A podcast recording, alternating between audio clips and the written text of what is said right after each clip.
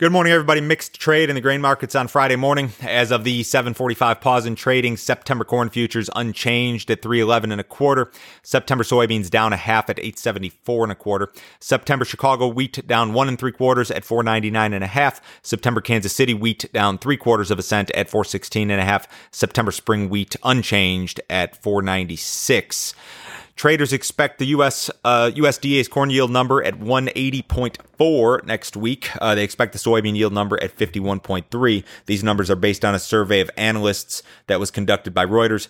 So this is all based on strong crop ratings, mostly favorable weather. It, it appears very likely that USDA will increase its yield estimates next week. The trade uh, appears to be in the process of discounting record or near record U.S. corn and soybean crops. So the uh, story here remains the same, and, and that's been the case for the last several weeks. The U.S. shipped $7.3 billion worth of ag products to China from January through June, so the first half of the, calendar year. Now, the Phase 1 trade deal, of course, suggests that China would buy $36.5 billion in U.S. ag products uh, during the 2020 calendar year. So the total uh, during that first half of the year was only up 6% versus the first half of 2019. Um, and it's down 25% from the first half of 2017, which was your last year pre trade war.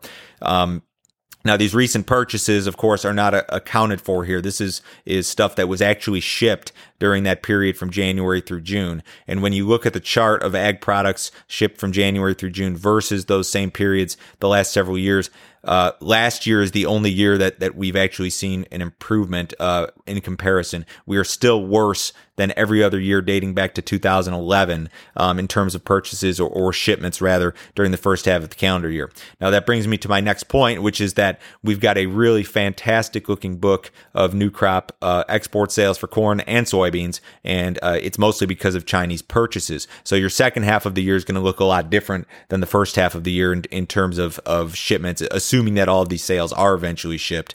Um, we have our best looking new crop uh, U.S export sales book for soybeans since 2014. We're 170% ahead of last year's pace in soybean sales for, for the new crop marketing year. China's accounted for more than half of it. New crop bean sales are the best since 2014. Uh, we were, we're still behind 2014, 2013, and 2012, but we're looking awfully good.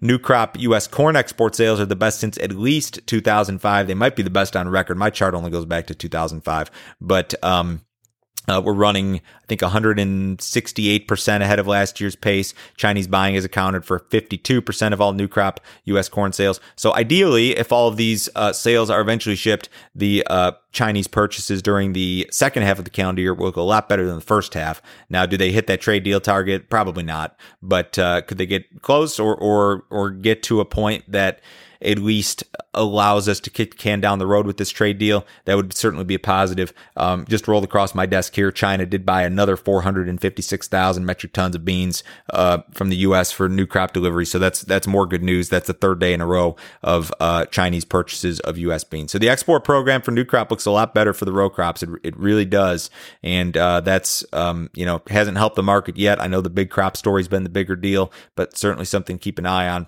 The corn market continues to struggle amid ideas of a record U.S. crop and the largest U.S. stocks to use ratio really since the pre ethanol era. So, still in the process of discounting a big crop. USDA is going to confirm it next week. Um, could the number get bigger in September or October? It, it very well could. Uh, that's very possible. The old line, big crops get bigger. You know, you never know. Uh, soybean market's under pressure despite a fantastic demand base. I mean, exports are great, domestic crush is great, but the big, big crop story, not only here, but also in Brazil Brazil, uh, kind of a limiting factor here. Wheat futures, uh, HRW and spring wheat futures fell to fresh contract lows yesterday. SRW market's still above those lows from late June by quite a bit, but the market's really uh, not acting well here at all. We had a jobs report out this morning. Um, the jobless rate, 10.2%. That was better than expected. It was down from 11.1 last month. They were looking for 10 and a half. So uh, that's good. Non-farm payrolls up 1.76 million, better than expected. The trade expected 1.6. Stock market's under a little bit of pressure here. The Dow is down 70 points ahead of the cash open. The S&P is down 12. Uh, bonds about flat. U.S. dollars up a little bit. Uh, cattle market was kind of a mixed bag yesterday. Cash cattle's improved. We were a, mostly $100 this week, and uh, the feeder cattle index has also improved as well. Precious metals mixed this morning. If you'd like some more information, visit my website, www.standardgrain.com. Go to that website, click on Grain Marketing Plan. If you would like to know when, how, and specifically I am pricing corn, soybeans, and wheat throughout the year, uh, check out that sub- subscription service, $49 a month. Cancel it at any time, no obligation. You do not need to be a futures or options trader to participate. Everyone have a great weekend. I'll talk to you Monday.